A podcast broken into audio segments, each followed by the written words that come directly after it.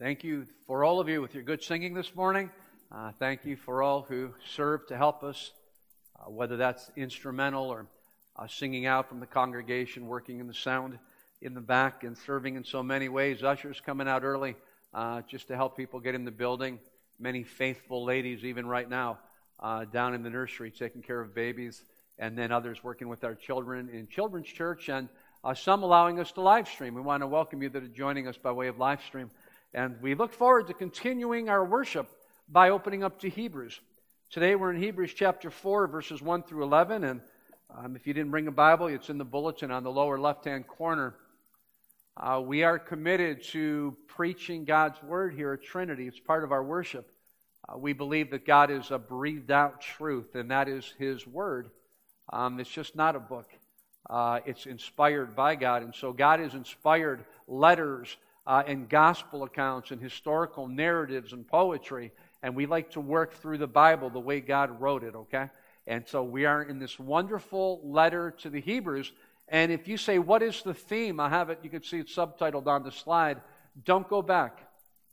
It's written to people that are Jewish and they made professions of faith in Jesus. Life's getting a little bit hard. They are getting some pushback, right? They're no doubt there are a lot of them. Their parents are jewish.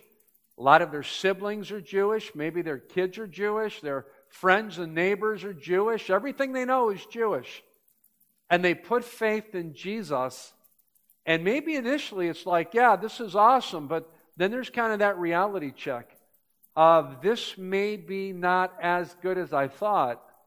And hebrews is a letter to those that are maybe considering going back encouraging them don't go back. No matter where you go, where are you going to go? Jesus is better. Jesus is better than anyone else, than anything else. Begin with a, a simple illustration. Uh, not long ago, we were having a typical holiday uh, time in our home. And uh, so Nance and I were excited. We got people coming over, and the three kids and their spouses, the grandchildren all come over. And we're just having a very, very nice time. We had a good meal and a lot of fun. It's about afternoon now. People are getting a little sleepy. The younger kids go down for naps, and it's an opportunity for me to go make a quick hospital visit, which I'm glad to do. And so, you know, we got cars in the driveway, and my truck's in the garage. So I say to three of my kids, "Say, if you give me all your keys, I'll move your vehicles, and then I'll pull out and go make my visit." Then the one who was parked in the very back said, "Dad, here's my keys. Just drive my car." And I said, Well, you know, honey, I don't have to take your car. She said, Dad, take my car. It'd be a lot easier for everybody. And she has the newest car. It has some, you know, some safety things on it that not all of them have. And so I get in her car, and, you know, it's after lunch, and I'm a little bit sleepy, and I'm not paying great attention, but I'm in a great mood. You know, it's, it's a holiday. I have my earbuds in, I'm listening to a sermon and I'm just going down Wade Hampton, relaxed, thankful, enjoying it, maybe not as alert as I should be. And all of a sudden, beep, beep, beep, beep, beep, beep, beep. And I'm like, wow. And I hit the brake. And I didn't hit the car in front of me. I was warned. And I thought, man, I like that. You know? There was this warning. You know, there's sensors in the bumper. You say, Greg, are you glad the warning is there? I'm very glad. You say, but you know what, Greg? God is sovereign, and if God wants you to be safe, He doesn't need a warning. I would agree with you, but maybe God's sovereignty applies to warnings. Maybe God kept me safe through the warning, and He uses warnings. Okay? Would I have hit the car in front of me that stopped without it? I don't know.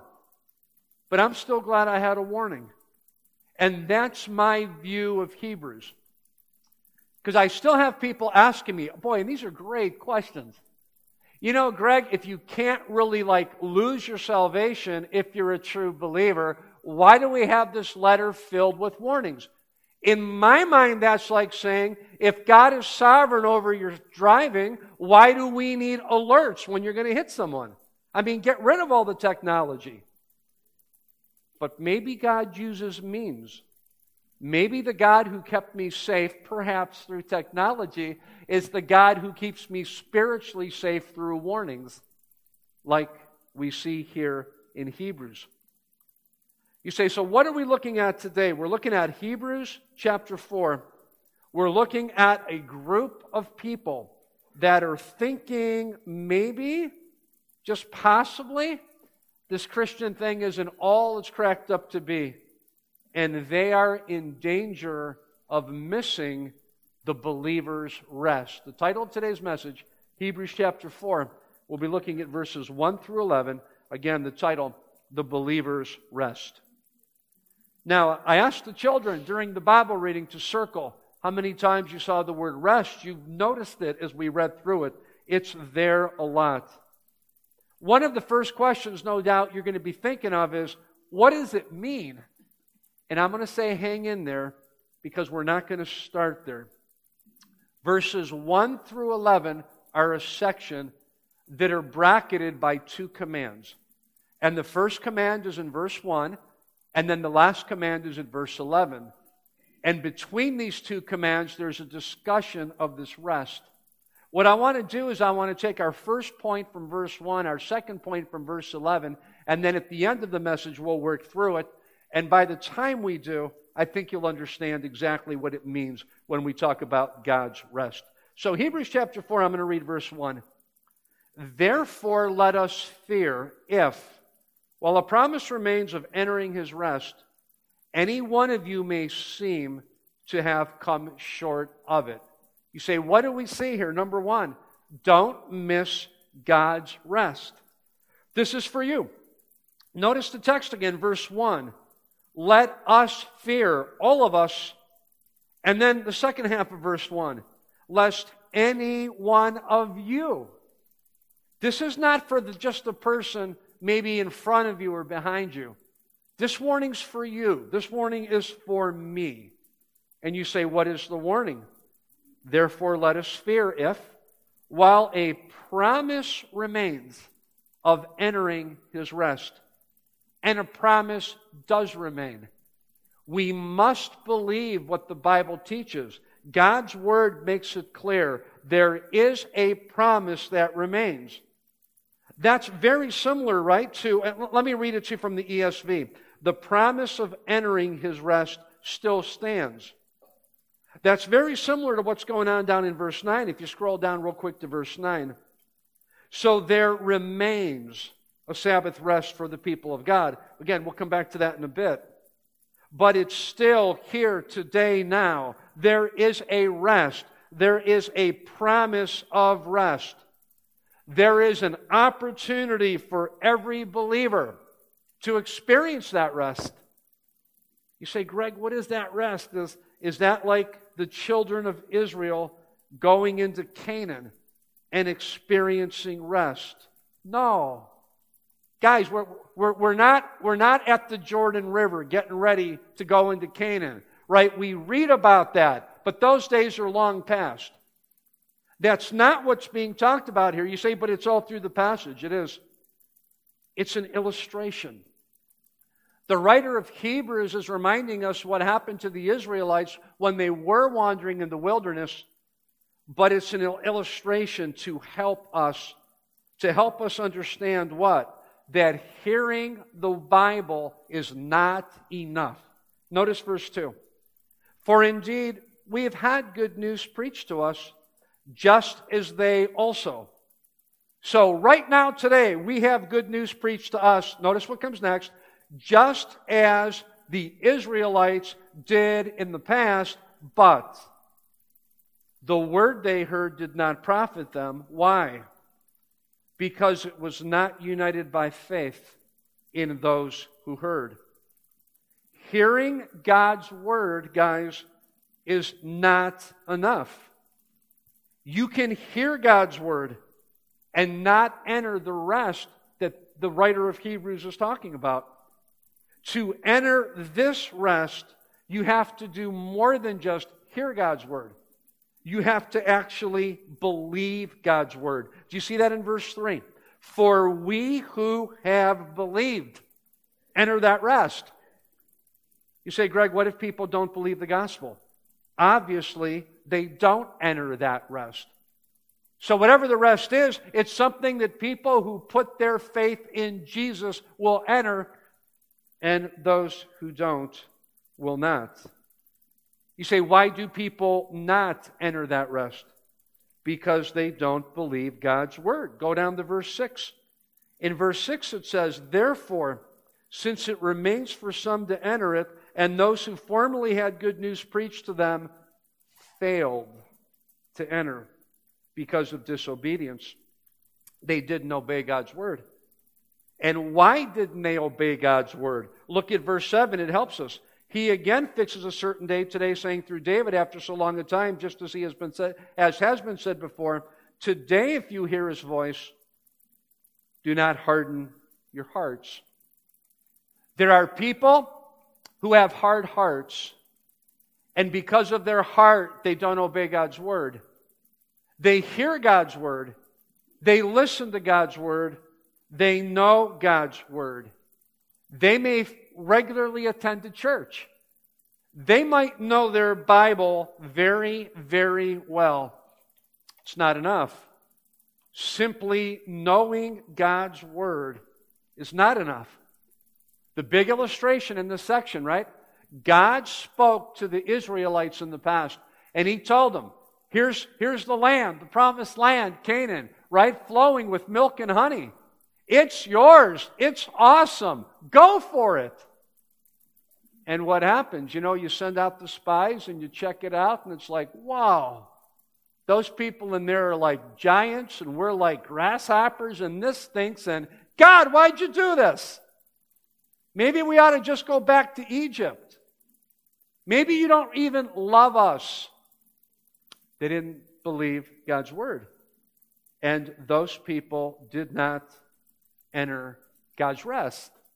An illustration of people even today. Now, in the time of the Hebrews, but even today. There are people who come to church regularly. They know their Bibles well. They understand the doctrines of Christianity, but they don't really believe God's Word. For the Hebrews, they're thinking about going back to Moses. Maybe animal sacrifice is still a good thing. Maybe what's going on in the Jewish temple is what we should still practice. Maybe this, hey, it's all been fulfilled in Christ, we don't need it anymore. Maybe that's not true. And Hebrews is a book that says, yes, it is true. Don't go back. Don't only know God's word, but believe God's word and heed God's warning.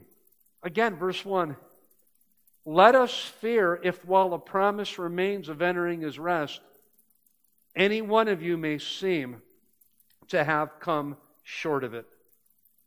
That warning is for you. Let us fear. Okay? Fear. Why? End of verse 1. That any one of you may seem to have come short of it.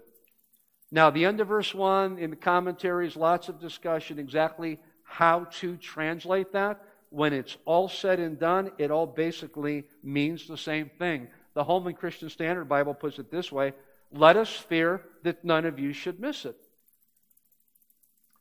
When you read verse 1, do you take that to heart? Do you say, I need to consider if maybe I'm one of the people who would come short of finally, ultimately believing in Jesus Christ. And, if you say, Greg, it's not for me, man, you can't lose your salvation, it's for other people, but not me, you're not taking this seriously. You say, should I? Verse 1 says, everyone should. Any one of you. You know, you don't want to be like the guy on the airplane, right? Man, I've flown a lot, I'm good. The stewardess says, you know, if the mask comes down, put it on you first. And we're over water, so here's how you inflate the little life preserver things. And if the tag doesn't work, blow in this tube. And you're like, I'm good. My plane's not going down. And you could just dismiss it, but that's not God's will. This is God's word. And God's word gives us warnings. And we need to be people that would fear. We need to evaluate Lord, am I truly, actively a follower of Jesus Christ? You say, Greg, do you want me to doubt that I'm really a follower of Jesus? Only if you're not a follower of Jesus. Right? And we have many professing Christians who are not. And at one time, they were actively engaged in following Christ, but no longer. And Hebrews is filled with these kinds of warnings. We've worked through a number of them. Hebrews 2 1. For this reason, we must pay much closer attention to what we have heard so that we do not drift away from it. Be careful that you don't drift away. Not necessarily like one day deciding, forget Christianity, but slowly, over time, drifting.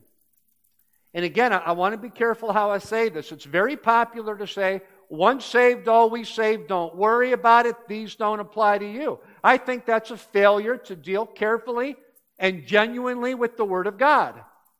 We can't dismiss the warnings. Be careful. Don't drift. Pay attention. Notice what it says in chapter or two verses later, Hebrews 2, verse 3. How will we escape if we neglect so great a salvation? If there weren't people in danger of neglecting it, then this is just a, a, waste of ink on paper. But we need to think about this in chapter 3, verse 12. Take care, brethren, that there not be in any one of you an evil, unbelieving heart that falls away from the living God. The writer addresses the readers as brethren. They're all professing believers. But you know professing believers who are no longer professing believers.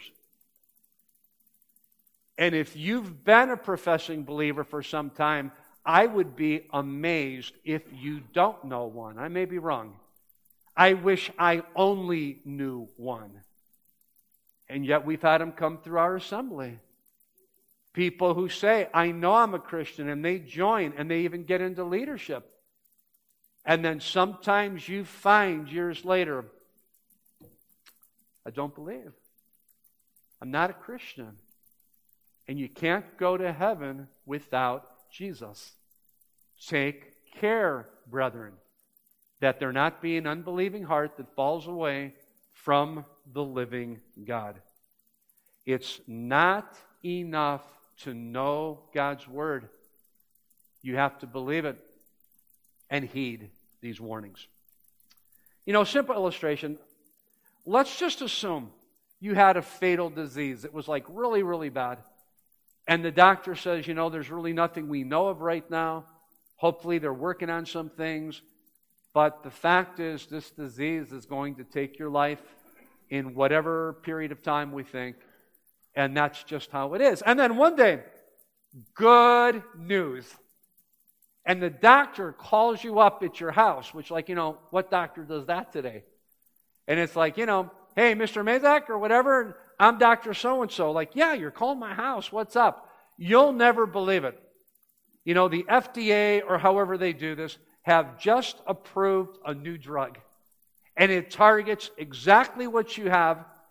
And if you will take this drug one time a day for whatever, 21 days, we are confident that your disease will be cured isn't that good news? And it'd be like, this is awesome, you know? I tell my wife, hey, honey, this is awesome, right? You tell your kids, this is great. People, you know, on your street, boy, you're in a good mood. I got reason to be in a good mood. I thought I was going to die by this disease. The doc- can you believe a doctor called me at home? And I and it's a wonderful cure. But you didn't take it. and you perished. Simply knowing the cure does not address the disease. And simply knowing the Bible doesn't mean you have a relationship with God. Don't miss God's rest. Make sure you believe God's word. Make sure you heed his warning. That's the first command. Verse 1. Let's scroll down to the last verse in this section, and we'll see the second command in this text, verse 11. Number one, don't miss God's rest. Number two, verse 11, strive to enter that rest. Verse 11 says this Therefore, let us be diligent. That's the imperative, that's the command. To enter that rest so that no one will fall through following the same example of disobedience. He says, okay, so what's going on here? Notice the command of verse 11. Let us be diligent, can be translated zealous or eager. It's something you spend considerable effort in pursuing.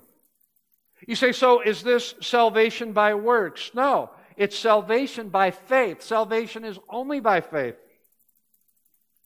But true believers will and must eagerly persevere in their faith. Let us be diligent to enter that rest so that no one will fall. Put the effort in. We've seen this in Hebrews. How about chapter 3 and verse 14? Helping us to realize we need to be diligent to enter. It says this We have become partakers of Christ. I mean, what a great text. Sharers, we share with Christ.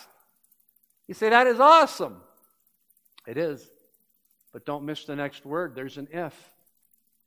If we hold fast the beginning of our assurance firm until the end. You say, What if I don't hold fast the beginning of our assurance firm until the end? Then you're not a true partaker of Christ. No one goes to heaven without Jesus. No one's going to walk to the pearly gates. It's just an illustration. I'm not saying it's like that. No one walks up to the pearly gates and says, Hey, you know, when I was five, I believed, but then I got to be eight and nine. I got to be real smart. I don't believe anymore. And they say, no worries. I mean, hey, dude, once saved, always saved. When you're five, you're in, you're good. We're good. Come on in. And you say, but I don't currently believe. You don't have to currently believe. But I don't believe in Jesus. You don't need Jesus.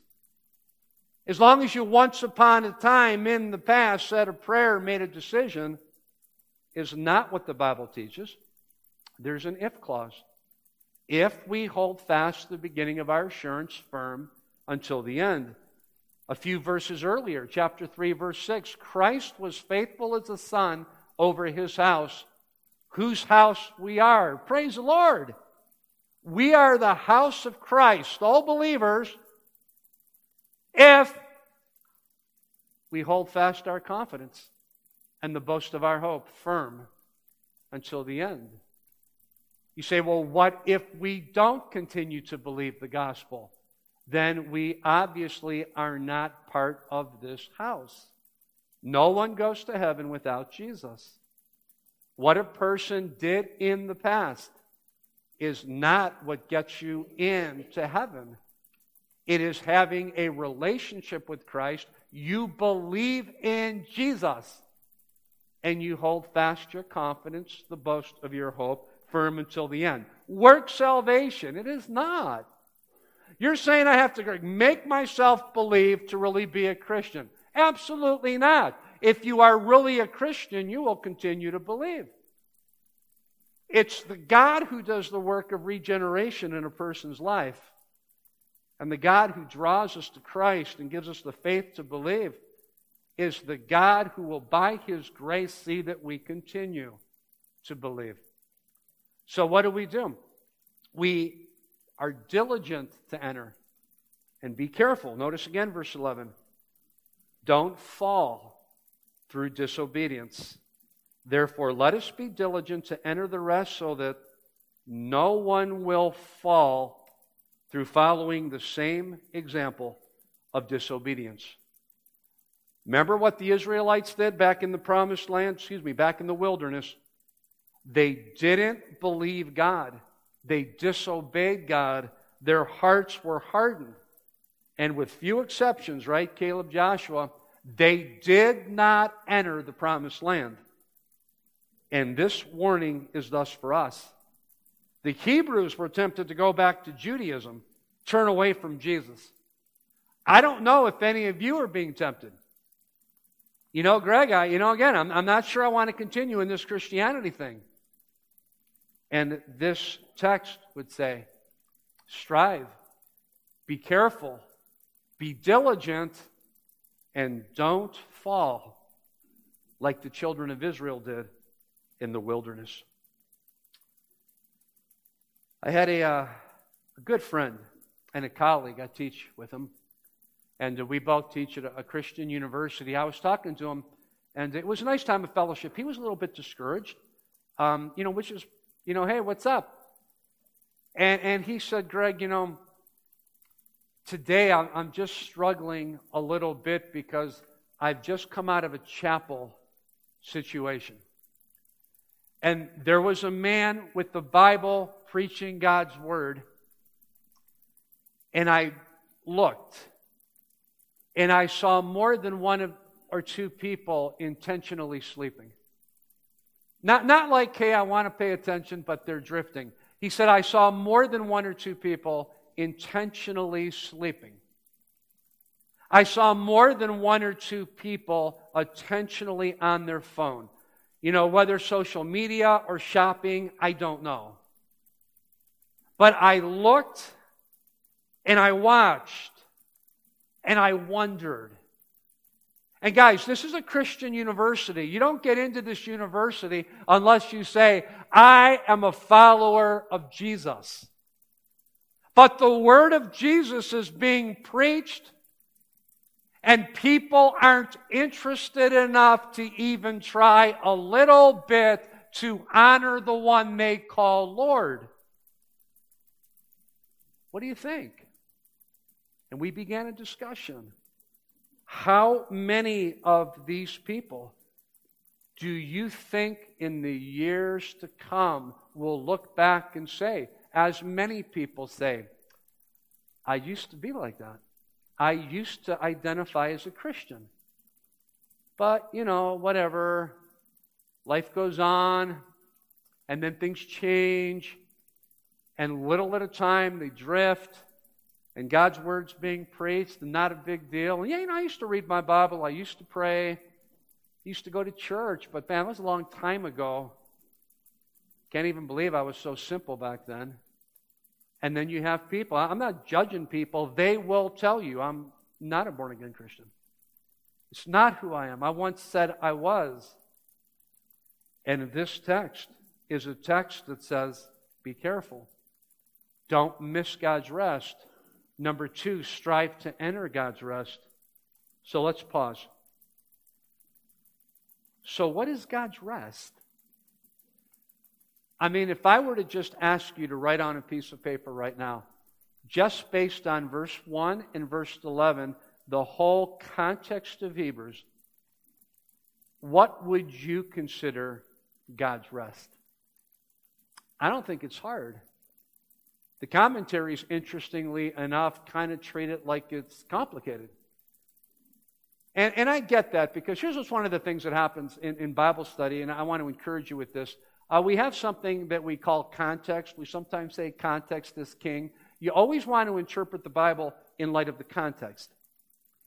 And what happens is sometimes you get really excited about the Bible, like I do, and you get really excited about one verse like I do, sometimes even a couple words in one verse, and you like crank up the magnifying glass and you study this word, this phrase, and then you're like wrestling with it. And it's like, what does this word rest mean here? And I think sometimes I can study the trees so intensely, I forget what's going on in the forest. If I were to just look at this passage, we're talking about people who've made professions of faith and now they're being tempted not to believe. They're in danger of not continuing to believe.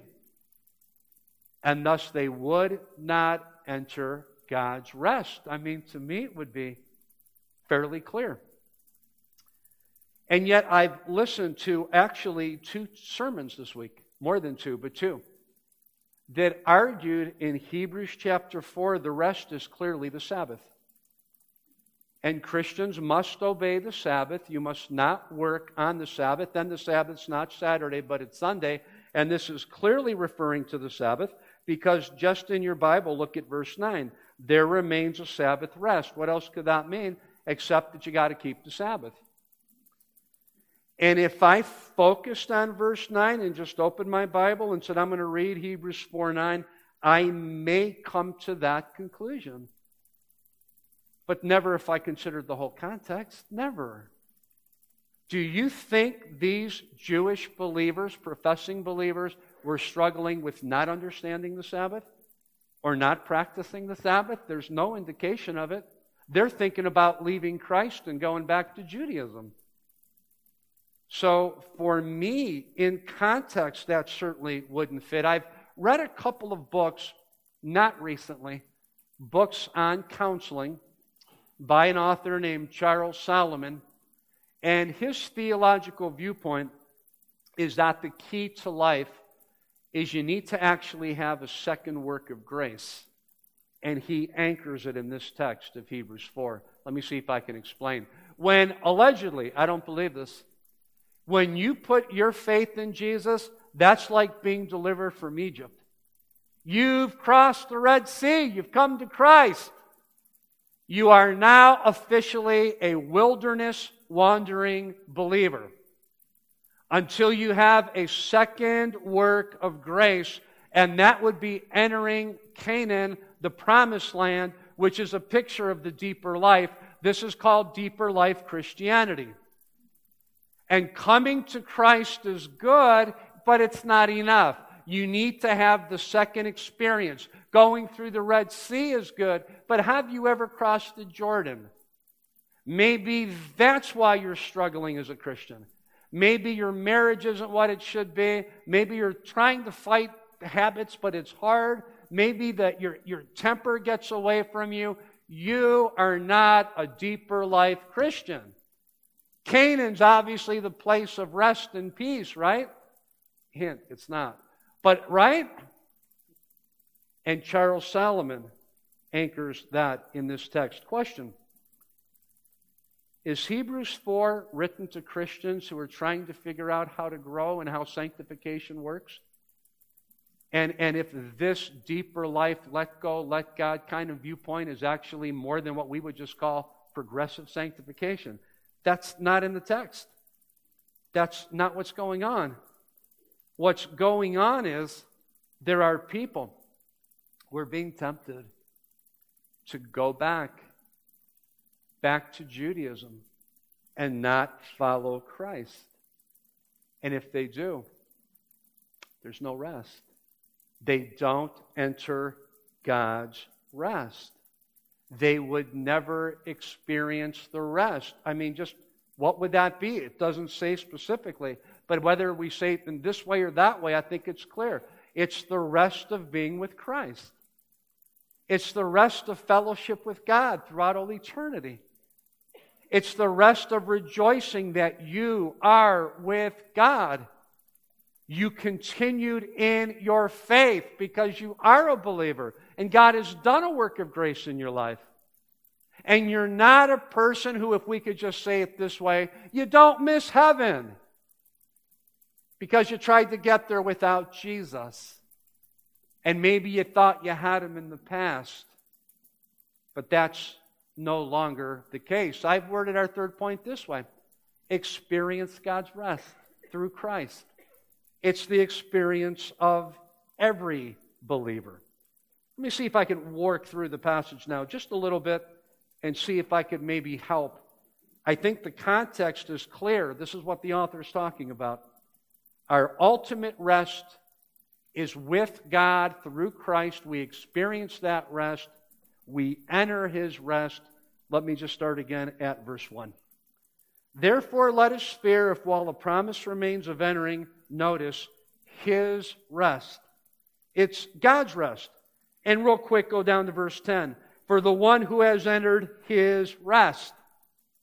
This is the rest that God experiences. This is the rest that God is right now, today, experiencing.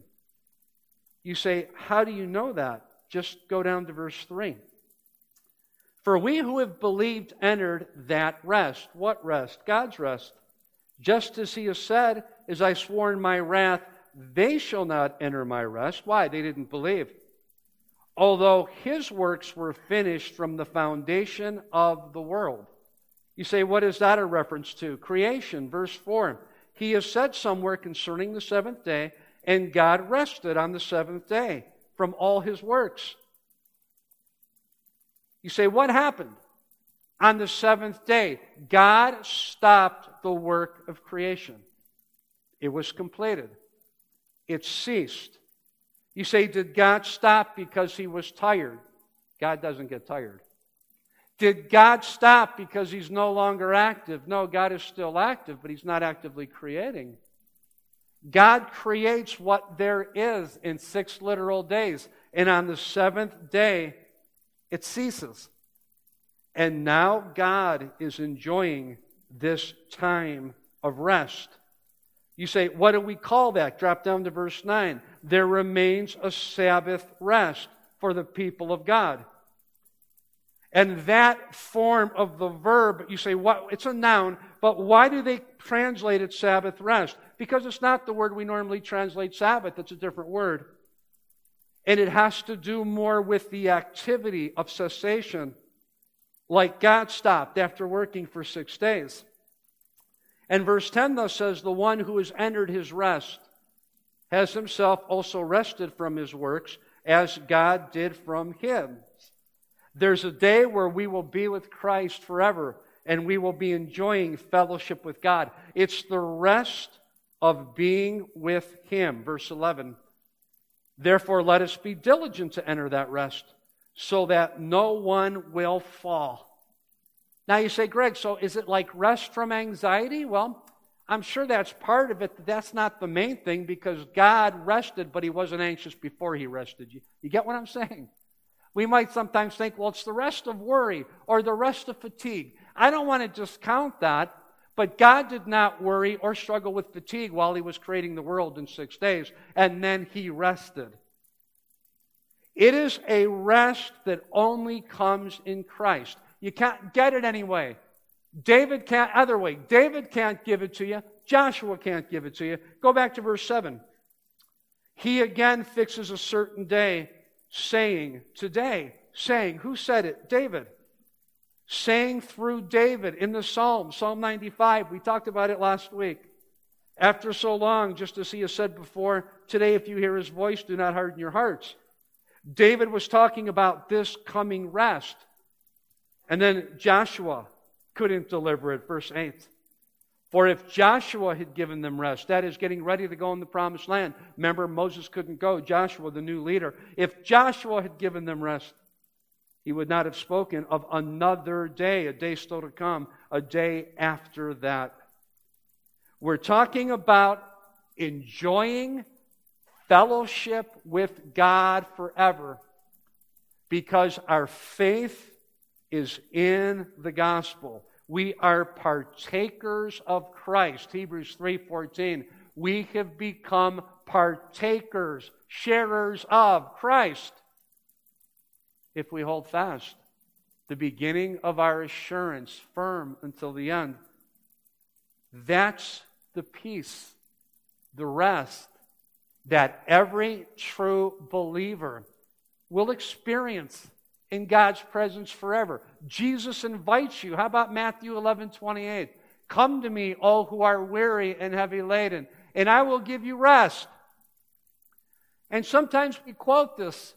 You know, if you're really, really anxious, come to Jesus. You know, I don't think that's wrong. I don't think that's primarily what's going on in this text.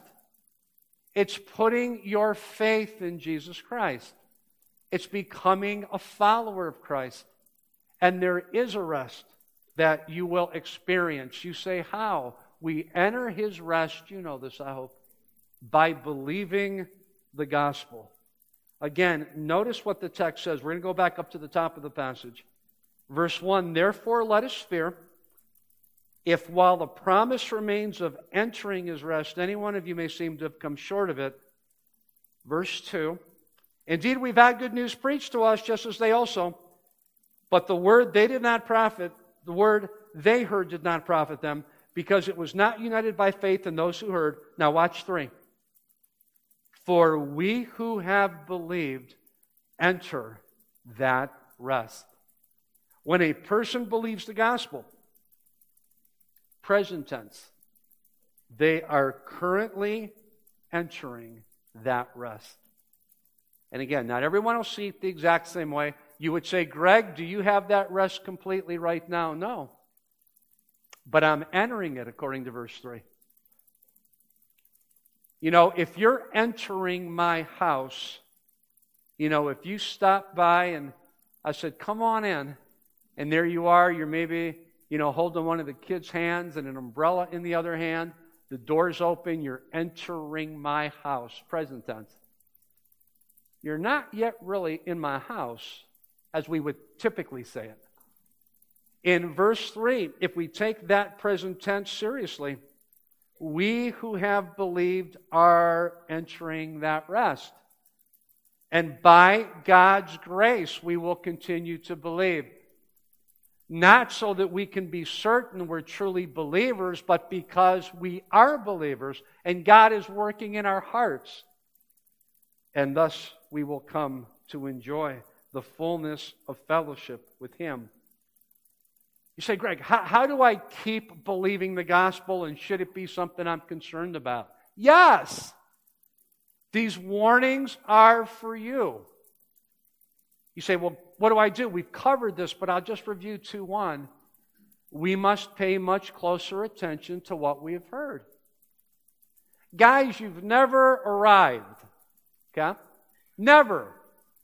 And I'm going to use an illustration of someone here, and I compliment him in my illustration. Right? We have Ward Anderson right up here. Guy probably knows more Bible than many of us combined. Okay? Bible teacher for years and years. And I'm still saying to people, I don't know, ask Ward. Okay? He just knows so much. And he knows enough not to say this, but if I could just use him as an illustration. If he said to me, Greg, I think I got this Christian thing down. I don't think I'm going to read my Bible anymore. I'd yell, Donna, talk to Ward. Don't let him do it. Pay close attention. It's not just an intellectual thing of how much you know. You can know a lot and miss it. Every one of us, we need to be careful. We need to keep, let's up at chapter 3 1. We need to consider Jesus. That's not a passing glance. We've covered 3 1. It is a deep, intense look at the apostle and high priest of our confession. You say, it gets old. I disagree with you. Never gets old. If you really know him. We had our youngest grandson over yesterday, about four months. And here I am trying to study. And my four month old grandson is over. And I'm in my study and I hear him coo. And it's like, oh. And I get up and I look at him, and Nancy's already looking at him. We're just two grandparents. He is so cute. He is so cute. And next thing I'm holding him, all right? And I'm talking to him, right? And I'm thinking, I could do this for a little while. And then I'm thinking, okay, I got to get back in the study. So I hand him back to Nancy. And all of a sudden, I just hear him kind of like gurgle. And I'm out of my seat. And I'm holding him, and I'm hugging him, and I'm just walking around like standing in front of a mirror. Look, you know. And all those things, you know, that I would see other grandparents do. And I would think, really? You know, I'm doing it. I'm loving it. Okay? I love being a grandparent. And if you said to me, you know, Greg, you really need to stop looking deeply at your cute little grandson, I would say, I don't want to stop. And the heart of, believe, of a believer is, I don't want to stop thinking about Jesus. It never gets old. This is the believer's rest. Don't miss it. Strive to enter it. Experience God's rest. It's through Christ. This is the message of Hebrews that we've seen this morning, chapter 4, verses 1 through 11. Okay? So here's our picture. This is the Christian walk, if that helps. And here we are, we're walking, we're on a path.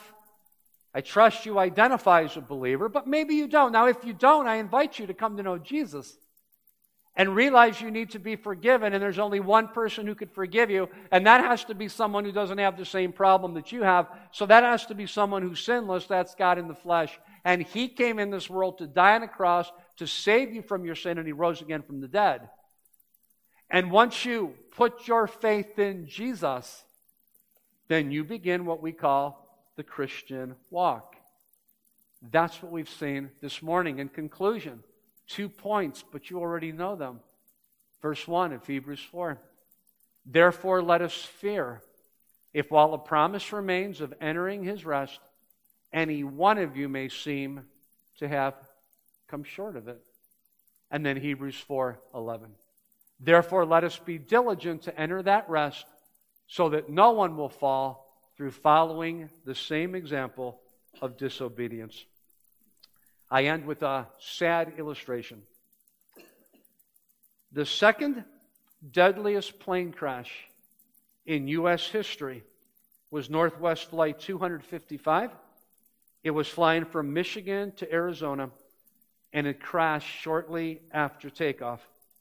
156 people died on that flight. You say, why? Because the flaps were not properly extended for takeoff. You say, Greg, but don't they have a warning? Yes. There is a takeoff warning system that monitors the, the position of the flaps, and if they're not fully extended, it will alert the flight crew. But for some reason, someone turned off the power to the warning system. And the warning system failed. And the flaps were not fully extended, but no one knew it. And 156 people died a horrible death because the warning didn't take place. I don't want that to happen with you. I don't want it to happen with me, anyone in our church. So this is Hebrews. And this is the warning. Let us fear while the promise remains of entering his rest. Any one of you may seem to have come short of it. Therefore, let us be diligent to enter that rest so that no one will fall. You say, Greg, how do we keep encouraging people? In many ways. Start with yourself. Keep reading God's Word. Keep meditating on what you read. Keep thinking about Jesus. Keep coming together and assembling. Keep singing the songs we sing and think deeply about the words. Don't allow yourself to drift.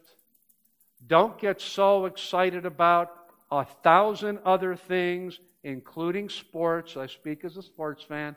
I know it's quote unquote Super Bowl Sunday which I have no problem with watching a game. If you enjoy it, do it in a way that pleases God. But don't let any of those things take you away from what really matters.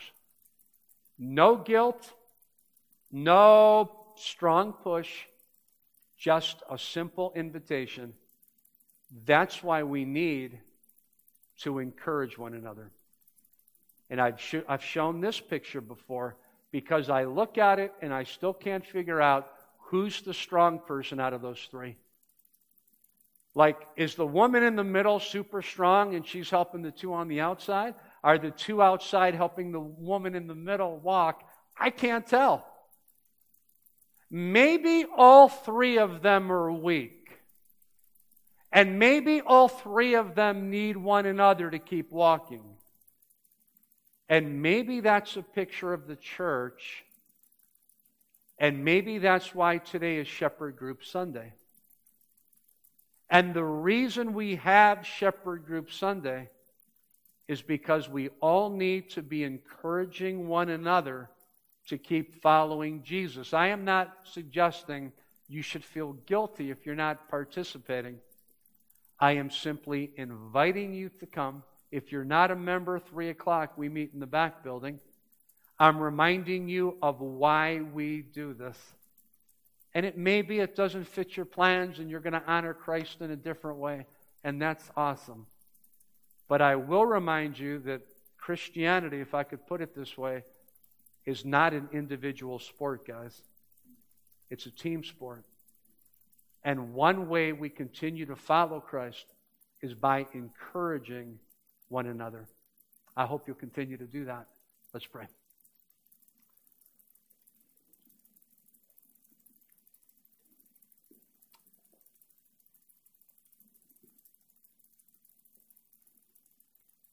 Father, we began with a simple illustration. I am grateful for that warning in my daughter's car. It kind of got my attention and got my foot on the brake.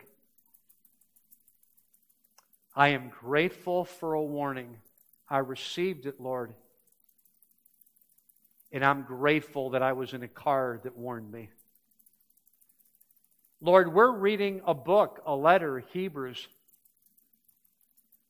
And we've been warned this morning. Lord, every one of us that has faith in Jesus and believes in the inspiration of the Bible, every one of us are thankful for this warning because we believe your word is true.